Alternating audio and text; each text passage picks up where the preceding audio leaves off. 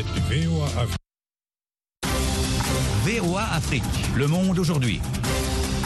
À Washington. Le monde aujourd'hui, VOA Afrique, édition du mardi 15 novembre 2022. Bonjour à toutes et à tous en direct de Washington, Idrissa Sedoudia. Tout d'abord les titres. Le Royaume-Uni annonce un retrait anticipé de ses troupes du Mali. Poursuite des violents combats lundi entre l'armée congolaise et les rebelles du M23, le médiateur Uhuru Kenyatta appelle à déposer les armes. Au Nigeria, des djihadistes tuent une vingtaine de femmes dans une chasse aux sorcières. Mise en garde du président Joko Widodo contre le risque d'une nouvelle guerre froide à l'ouverture ce mardi du sommet du G20 en Indonésie. Indonésie où les présidents américains Joe Biden et chinois Xi Jinping ont cherché à calmer le jeu lors d'une rare rencontre lundi. À ce sommet du G20, Washington demande à la Chine d'alléger la dette des pays pauvres. Ne manquez pas la page spéciale de Yakuba Ouedraogo sur la Coupe du Monde Qatar 2022. Pour l'instant, le journal. Donc, le Royaume-Uni a annoncé hier le retrait anticipé de ses militaires déployés au Mali, mettant en avant le recours de la junte au groupe paramilitaire russe Wagner. Le point avec Rosine Monezero. Le contingent du Royaume-Uni va quitter la mission de la paix de l'ONU plus tôt que prévu, a indiqué le secrétaire d'État aux forces armées James Happy devant la Chambre des communes. Nous devons être clairs sur le fait que la responsabilité de tout cela incombe à Bamako, a-t-il ajouté, évoquant le rapprochement de la junte avec le groupe paramilitaire Wagner. Près de 300 soldats britanniques sont au Mali depuis la fin 2020 dans le cadre de la MINUSMA. L'engagement devait en principe durer trois ans. Londres a décidé d'anticiper le retrait de ses troupes qui devront quitter le pays dans les six prochains mois, selon le ministère britannique de la Défense. Les derniers soldats français ont quitté le Mali après près d'une décennie d'intervention. Après avoir poussé vers la sortie l'ancien allié français, l'agent s'en est pris plusieurs fois oralement à la MINUSMA, dont le mandat a été renouvelé en juin pour un an. En République démocratique du Congo, de violents combats à l'arme lourde entre l'armée et les rebelles du M23 se sont poursuivis lundi à une vingtaine de kilomètres au nord de la grande ville stratégique de Goma dans l'est du pays, selon des sources locales civiles et militaires. Pendant ce temps, à Kinshasa, l'ancien président kenyan Uhuru Kenyatta, facilitateur de la communauté des États d'Afrique de l'Est pour la paix en RDC, a appelé les groupes armés actifs dans l'Est congolais à déposer les armes. Nani Talani. Uhuru Kenyatta a mené deux jours de consultation à Kinshasa pour préparer une prochaine session de pourparlers de paix sur la RDC prévu le 21 novembre à Nairobi, la capitale kenyane. Des multiples groupes armés qui sévissent dans l'Est congolais, certains sont internes à la RDC, d'autres étrangers, a-t-il constaté lors d'une conférence de presse. Tous, a-t-il insisté, doivent faire taire les armes. Les groupes locaux doivent ensuite rejoindre un processus politique. Quant aux étrangers, a-t-il dit, ils doivent comprendre que la RDC n'est plus le champ de bataille pour des problèmes qui ne sont pas de ce pays. Les combats continuent à Kibumba, dans le territoire de Niragongo, ont déclaré dans la journée un habitant et une source sécuritaire. Des affrontements se déroulent depuis la fin de la semaine dans ce secteur, considéré comme un des derniers verrous sur la route nationale 2 en direction de Goma, chef-lieu du Nord Kivu, ville de plus d'un million d'habitants, dont le M23 soutenu par le Rwanda selon Kinshasa, malgré les démentis de Kigali, se rapproche depuis deux semaines. Ces combats ont provoqué un nouvel afflux de déplacés vers le camp de Kanyarutinia, à environ 7 km de Goma. Selon le chef du camp, quelques 40 000 personnes s'y trouveraient maintenant. Au Nigeria, les djihadistes de Boko Haram ont tué un groupe de femmes accusées de sorcellerie à la suite de la mort des enfants d'un commandant djihadiste dans l'état de Borno. Les accusations de sorcellerie ne sont pas rares dans ce pays conservateur et divisé entre le nord musulman et le sud chrétien. Michel Joseph. La semaine dernière, une quarantaine de femmes ont été détenues dans un village proche de la ville de Gwoza, sur ordre du commandant djihadiste Ali Gouyele, dont les enfants sont soudainement morts dans la nuit.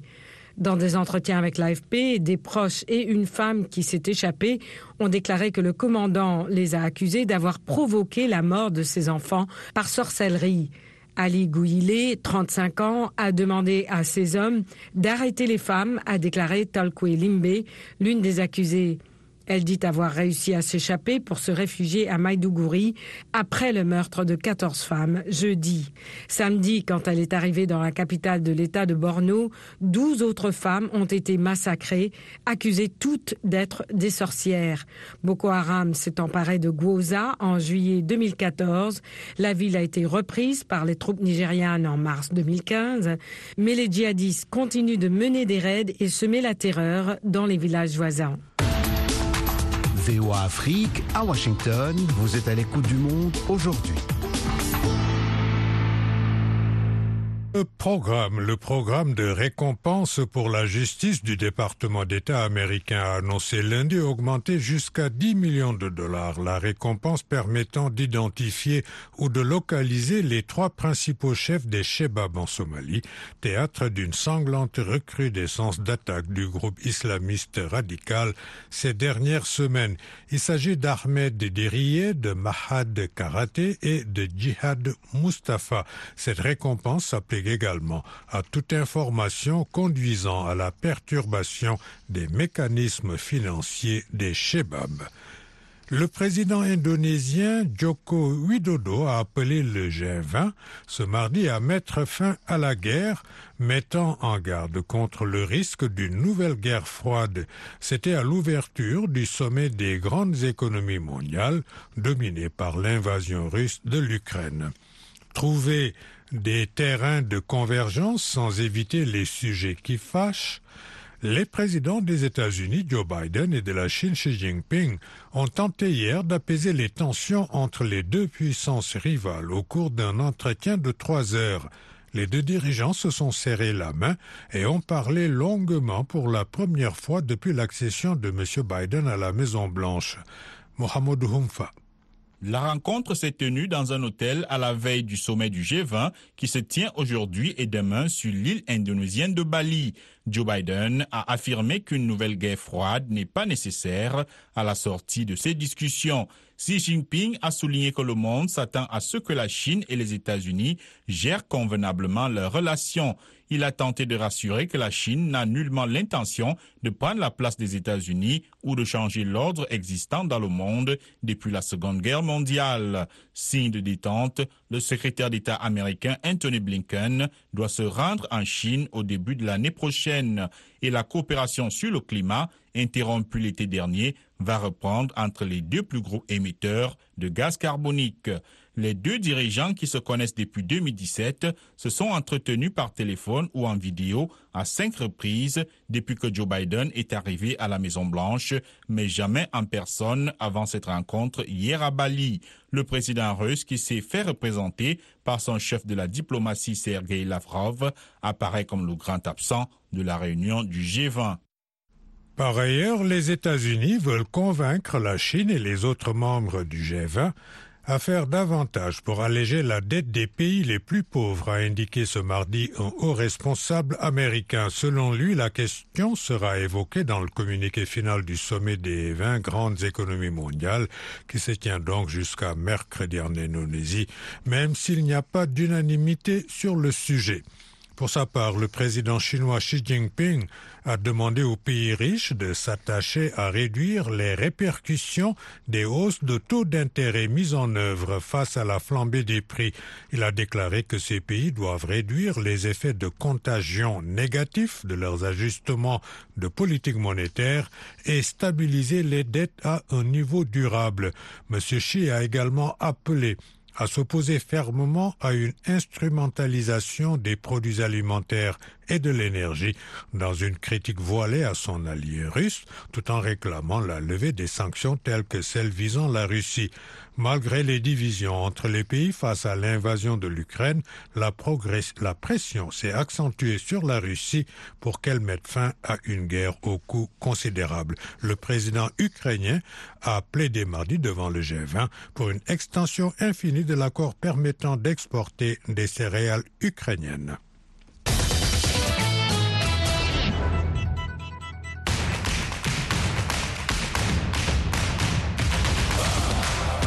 C'est maintenant l'heure de retrouver Yakuba Ouedraogo pour une page spéciale consacrée à la Coupe du Monde Qatar 2022. Yakuba, bonjour. Bonjour Idrissa, bonjour à tous et bienvenue dans cette rubrique spéciale effectivement consacrée au Mondial Qatar 2022.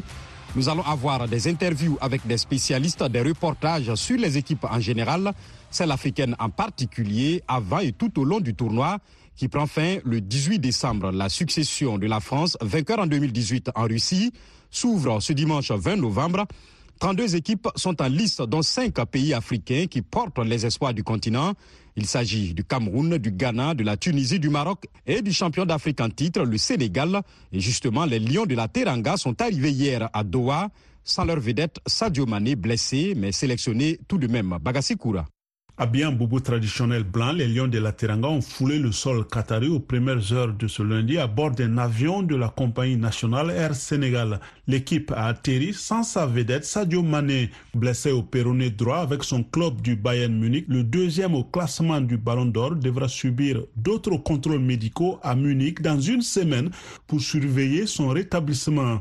Le sélectionneur Aliou Cissé dit être convaincu que Sadio Mané, meilleur buteur de l'histoire de la sélection avec 33 réalisations en 92 matchs, pourrait récupérer à temps pour jouer ce mondial. Le camp de base des Lions de la Teranga et leur terrain d'entraînement sont situés dans le quartier d'Ouhaïl, à 17 km du centre-ville. Le Sénégal affronte les Pays-Bas le 21 novembre lors de son premier match du groupe A avant de faire face au pays hôte le Qatar le 25 et l'Équateur le 29 novembre.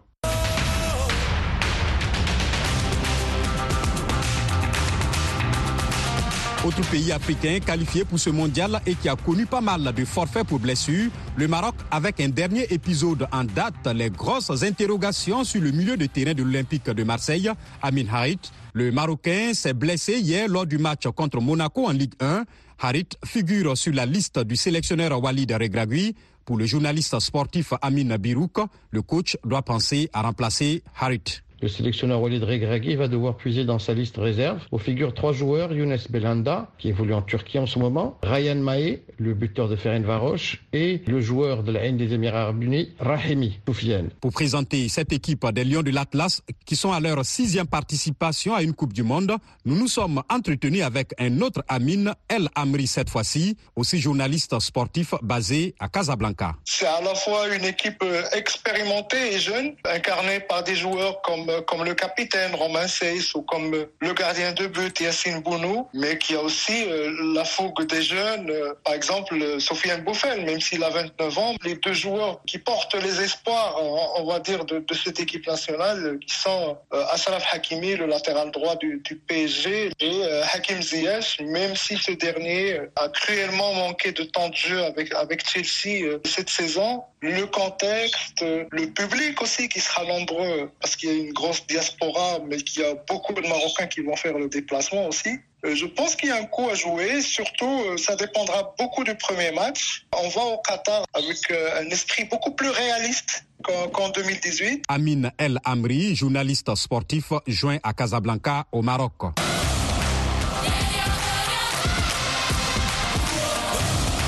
Au Ghana, le sélectionneur Otto Addo a dévoilé ce lundi une liste sans surprise des 26 joueurs convoqués pour ce mondial 2022.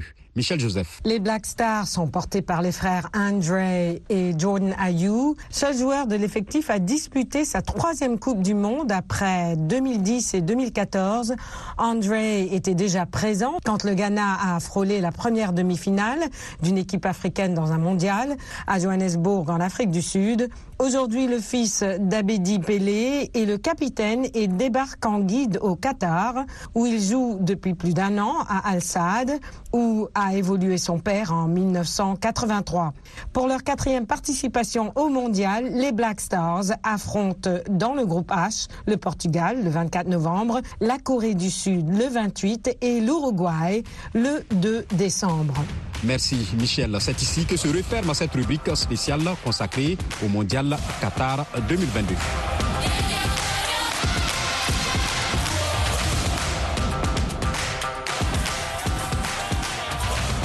Le Monde aujourd'hui, VOA Afrique.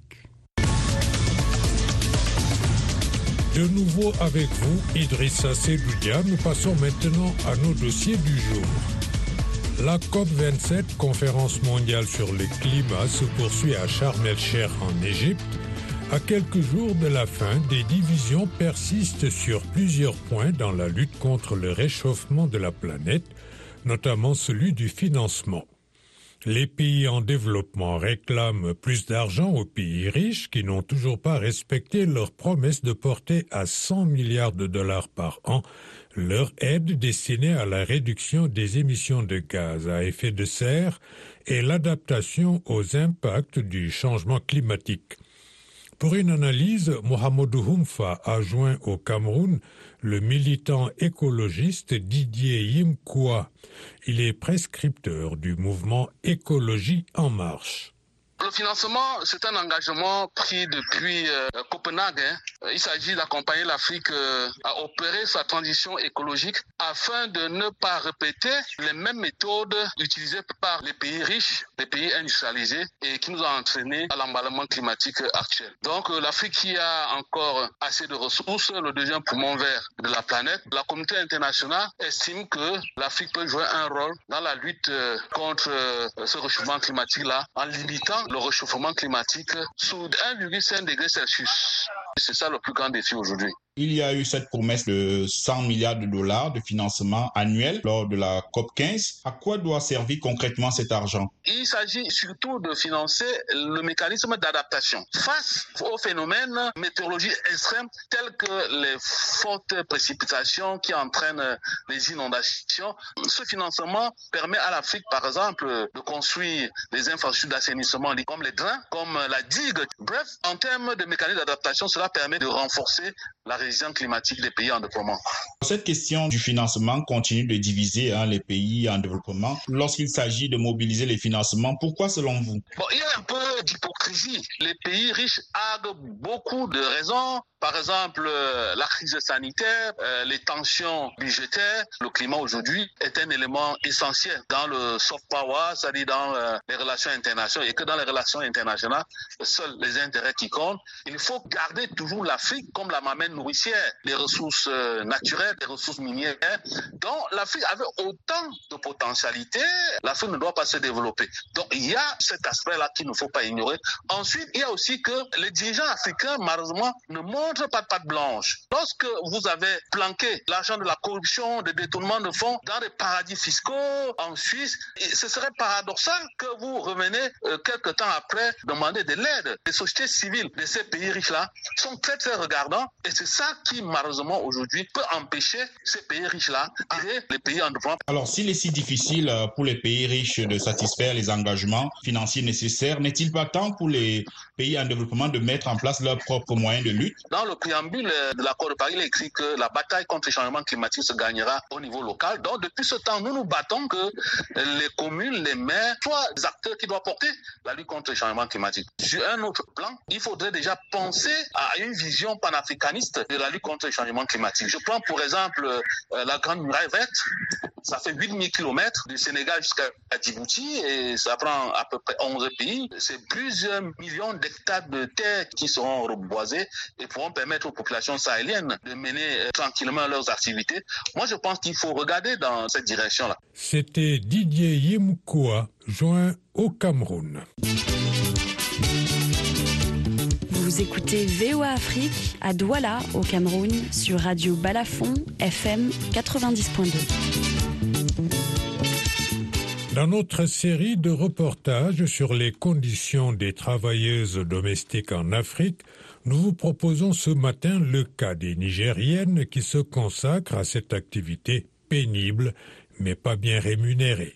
Un reportage de notre correspondant à Abdul Razak Idrissa. Chaque mois, c'est 15 000 francs qu'on me paye. Je travaille chaque jour de 7h à 19h parfois. Souvent, on te fait faire des tâches qui ne sont pas prévues. Ou lorsque tu fais une tâche, on te dit que ce n'est pas bien fait. Ces propos de Kadija, jeune fille d'une quinzaine d'années qui vient de se lancer dans l'activité, résument le vécu de la majorité des travailleuses domestiques nigériennes, celle de Niamey, la capitale notamment. Pas bien payées, souvent brimées, presque tout le temps insultées et ou injuriées, même chez les plus expérimentés, plaintes et complaintes sont les maîtres mots lorsqu'elles parlent de leur situation. Notre travail n'est pas facile. Il n'est pas bien payé. Cela fait deux ans que je le pratique. Le plus grand salaire que j'ai eu, c'est 20 000 francs CFA. Certains patrons ne payent même pas cela à temps. Ou ils peuvent te le donner pas dans son intégralité. Les abus, insultes et autres formes de brimade sont notre quotidien. Et nous n'avons malheureusement pas beaucoup de choix que de les subir. Vous savez, moi je viens de très loin et je dois travailler pour aider mes parents. Face à la persistance de la situation, des initiatives sont nées pour faire bouger les lignes. Madame Zainabou Moussakaka est responsable d'une ONG locale qui a expérimenté un projet d'autonomisation et de protection des travailleuses domestiques. Nous avons essayé à travers les médias organiser des débats sur la protection juridique des travailleuses domestiques. Que dit la loi au Niger? Peut-être avec les séances de sensibilisation, nous avons espéré toucher la mentalité et la conscience des uns et des autres pour que on puisse rehausser le salaire de ces dernières. Nous avons prévu de faire une session de plaidoyer au niveau de la commission sociale de l'Assemblée nationale pour qu'ils aient un œil sur ce secteur. Hélas, Covid est intervenu, le projet n'a pas pu voir sa fin. Le salaire minimum interprofessionnel garanti au Niger, c'est un peu plus de 30 000 francs CFA. Cette catégorie de travailleurs n'en ont pas la moitié. Pour la plupart d'entre eux, les abus et autres violations de leurs droits sont assimilables à l'exploitation et à la traite de personnes selon la législation nationale. C'est connu, mais personne ou presque n'agit pour y mettre fin. Abdulrazak Idrissa à Niamey pour VOA Afrique. Vous êtes bien sur VOA Afrique, à Niamey au Niger, sur le 102.5 FM, 24h sur 24. Au Maroc également, on trouve dans ce pays des travailleuses domestiques venues d'Afrique subsaharienne, employées par des Marocains ou des Européens. Conditions de travail, revenus, protection sociale, circuits empruntés pour venir au Maroc via les agences de recrutement. De Casablanca, notre correspondant Eliman Semben. Quand euh, la dame, elle m'a acheté le billet, donc elle m'a cherché à l'aéroport. Dès que je, je, pose mes pieds à l'aéroport, directement elle a pris mon passeport. Tu travailles très dur, tu te réveilles le, le matin, tu te réveilles à 7 heures, tu travailles jusqu'à 20 heures. Hein. Lucie n'est pas un cas isolé. Elles sont nombreuses, les femmes domestiques subsahariennes qui vivent le calvaire au Maroc. Travail pénible, horaires prolongés, racisme, autant de traitements dégradants subis. Amina a 28 ans. Elle travaille actuellement dans un centre d'appel à Casablanca. Elle se souvient encore de son amère expérience chez son ancienne patronne. La dame était tellement méchante. Mm -hmm. Là où je dormais, c'était au sous-sol. Moi, j'avais peur. Je tenais pas la lampe, je, je, je l'allumais. Okay. Pour manger, la dame me donnait que tu, tu connais un petit morceau de, de, de poulet? Oui, oui, Elle le coupe en quatre parties. Mm -hmm. avec des pâtes et l'oignon. Quand je repasse le, euh, les, habits. les, habits. de son mari, elle me dit de ne pas me rapprocher des habits, sinon parce que moi je suis sale. Si certaines viennent dans le royaume de leur propre gré, D'autres y accèdent via des contrats que leurs employeurs signent avec des intermédiaires, un document dont elles ignorent les clauses. Frank Ianga, secrétaire général de l'Organisation démocratique des travailleurs immigrés affiliés au syndicat marocain ODT, confirme. Euh, la majorité de ces femmes-là ne viennent pas normalement comme il se doit. Donc il y a des réseaux, des trafiquants qui les envoient au Maroc. Alors c'est pourquoi nous, en, 2000, en 2015, moi j'avais écrit une lettre pour solliciter le démantèlement de ces réseaux-là. Pour améliorer les conditions de travail des femmes de ménage, le Maroc a promulgué une loi entrée en vigueur depuis 2020. Contrat de travail, déclaration à la Caisse nationale de sécurité sociale, salaire en fonction du SMIC, congé annuel, autant d'avantages. Mais pour beaucoup de patrons, pas question de les respecter pas de punition à craindre. Il y a des employeurs qui font n'importe quoi, alors quand euh, on les interpelle, ils ne viennent pas donc, et ils ne sont pas punis parce qu'ils ont beaucoup d'argent. Binta, une nounou sénégalaise engagée par un couple français depuis six ans, semble être une exception. Sa situation contraste avec celle des autres. Et je me sens bien, je suis bien avec eux, je suis bien traitée. On dirait que c'est ma deuxième famille. Je me sens bien à l'aise. J'ai mon contrat de travail, j'ai ma CNSS, j'ai euh, tous les papiers qu'il faut. Et j'ai mes congés annuels. Je travaille pas les week-ends pour j'ai ma carte de séjour marocaine. Un bon salaire, je me plains pas. Un idéal que souhaite vivre la majorité des femmes domestiques. Eliman Semben, Casablanca, VOA Afrique. Ici aux États-Unis, la vague rouge projetée par le Parti républicain aux élections de mi-mandat ne s'est pas matérialisée. Les démocrates conservent le Sénat alors que pour l'heure, les républicains semblent se rapprocher de la majorité à la Chambre des représentants. Mais les résultats de certaines courses ne sont toujours pas connus. Arash Arabassadi de la VOA nous en dit plus. Le récit est de Jacques Aristide. La sénatrice Catherine Cortez Masto, la première femme du Nevada et la première hispanique jamais élue au Sénat, a battu sur le fil le républicain et ancien procureur général de l'État Adam Laxalt. Cette victoire permet aux démocrates de contrôler au moins une chambre du Congrès américain au cours des deux dernières années de l'actuel mandat du président Joe Biden. Du coup, Chuck Schumer, le sénateur démocrate de New York, va demeurer le chef de la majorité à la Chambre haute lors de son voyage au Cambodge. Le président Biden n'a pas manqué de le féliciter. Félicitations au sénateur Schumer. Il a de nouveau la majorité et nous nous concentrons maintenant sur la Géorgie. Nous nous sentons bien et je sais que je suis un peu trop optimiste. Je comprends cela, mais je ne suis pas surpris du taux de participation. Je suis incroyablement satisfait de la participation et je pense que c'est le reflet de la qualité de nos candidats. La qualité des candidats a été un thème récurrent lors du scrutin. Le chef de la minorité républicaine au Sénat, Mitch McConnell, ayant critiqué les candidats de son propre parti. Avis que partage Chris Sununu, le gouverneur républicain du New Hampshire, qui prenait part dimanche au programme This Week sur la chaîne ABC. La qualité de candidat compte. Il y a un sentiment d'extrémisme avec lequel beaucoup de républicains ont été décrits, à juste titre ou non. En tant qu'Américains, nous devons lutter contre l'extrémisme en ce moment, et je pense que c'est exactement ce que vous avez vu. En Pennsylvanie, le célèbre médecin Mehmet Oz, candidat républicain soutenu par Donald Trump, a perdu la course au Sénat face au démocrate John Fetterman. Et dans l'Arizona, Blake Masters, également appuyé par l'ancien président, a lui été battu par le sénateur démocrate Mark Kelly. Mark Kelly a fait une déclaration à la chaîne ABC, telle que rapportée par l'Associated Press. Je suis tellement honoré que l'Arizona m'a confié la charge de représenter notre État au Sénat des États-Unis pour six ans de plus.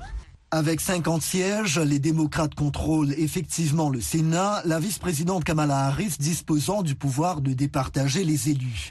En Géorgie, le républicain et ancienne vedette du football américain Herschel Walker et le sénateur démocrate Raphaël Warnock se dirigent vers un second tour de l'élection sénatoriale prévue le 6 décembre. Pour ce qui est de la Chambre des représentants, tous les résultats complets ne sont pas encore connus, mais les républicains semblent pour l'heure se rapprocher des 218 sièges requis pour arracher la majorité. La démocrate Nancy Pelosi, l'actuelle présidente de la Chambre, lors d'un entretien dans l'émission This Week sur ABC. Quel que soit le résultat, nous sommes sur la bonne voie pour diriger notre pays vers de meilleurs horizons, alors que le camp opposé l'amenait vers le bas.